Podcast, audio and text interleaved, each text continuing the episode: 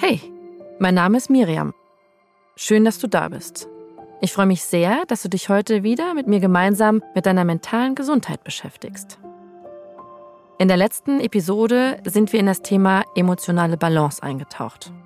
Vielleicht sind dir seitdem ein paar Momente in deinem Alltag begegnet, in denen du bewusst darauf achten konntest, was du brauchst. Ich erwische mich immer wieder dabei, dass ich in Pausen, in denen es mir wirklich gut täte, mal tief durchzuatmen, mich zu bewegen oder sogar ein kurzes Nickerchen zu machen, mein Handy automatisch zur Hand nehme und mal kurz checke, was es so Neues gibt. Bilder von süßen Hundebabys. Die Freundin postet wunderschöne Fotos von Lavendelfeldern aus der Toskana. Eine Aufforderung, an einer Petition teilzunehmen. Oh, und Waldbrände. Und ach ja, wir haben ja auch noch Inflation und Neuigkeiten zur außenpolitischen Lage. Und nach drei Minuten tue ich das immer noch und finde mich in meinem Instagram-Account scrollend, obwohl ich das gar nicht wollte. Schwupps ist meine Pause vorbei. Wenn du dich häufig gestresst, überfordert oder unproduktiv fühlst, kann das viele Gründe haben. Die Erkenntnis und das Bewusstsein, dass du dich momentan nicht wohlfühlst, ist der erste Schritt. Wir haben oft eine Idealversion von uns vor Augen. Dieses kann auch stark von sozialen Medien geprägt sein. Es ist schließlich in, achtsam und umweltbewusst zu leben, kein Alkohol zu trinken, Sport zu treiben und am Ende trotzdem oder gerade deswegen ausgeglichen und glücklich zu sein. Und das am besten alles auf einmal und jetzt sofort. Aber wie soll das gehen? Das klingt nach anstrengender Selbstdisziplin und vor allem Arbeit. Doch man beginnt immer mit dem ersten Schritt. Und der muss gar nicht so groß sein, wie wir denken. Unser Alltag ist überfrachtet mit digitalen Informationen. Unser Gehirn ist den ganzen Tag aktiv, sogar nachts. Das heißt, wir haben riesige Mengen an Informationen zu verarbeiten. Digitale Medien wirken ständig auf uns ein und beeinflussen unser Handeln, Denken und Fühlen. Vom digitalen Wecker am Morgen bis zur letzten WhatsApp vor dem Einschlafen. Das ist anstrengend für dein Gehirn und es kann zu Stress führen. Aber warum nutzen wir Social Media wie zum Beispiel Facebook, Instagram und Twitter? Zum Abschalten? Warum lenken wir uns so oft mit Social Media ab und schieben dadurch auch noch Aufgaben auf? Warum haben wir das Gefühl, ständig für alle erreichbar sein zu müssen oder sogar wissen zu müssen, was andere gerade erleben?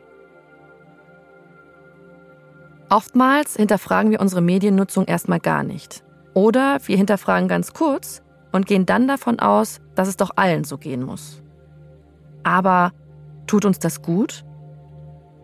Oder haben wir dadurch verlernt, auf uns zu hören und herauszufinden, was uns wirklich gut tut? Wir bewegen uns eigentlich immer in einem Spannungsfeld zwischen digitalem Dauerstress und der eigenen Zufriedenheit.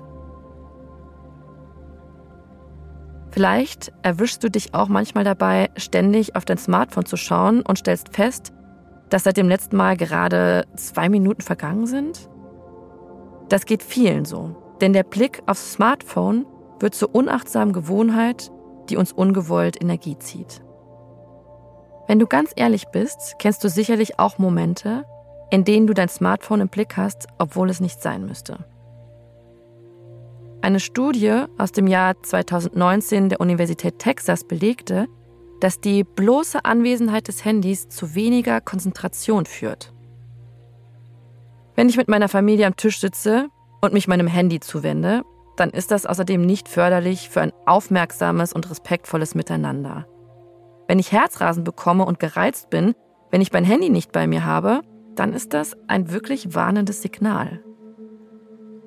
Aber gerade in Zeiten der sozialen Isolation können Handys eine wirklich hilfreiche Brücke sein, um mit Freunden, die weit entfernt wohnen, in Kontakt zu bleiben. Die Interaktion, zum Beispiel über Chats, kann jedoch nicht den realen sozialen Kontakt ersetzen. Wenn wir im Alltag kommunizieren, dann passiert das auf verschiedenen Ebenen.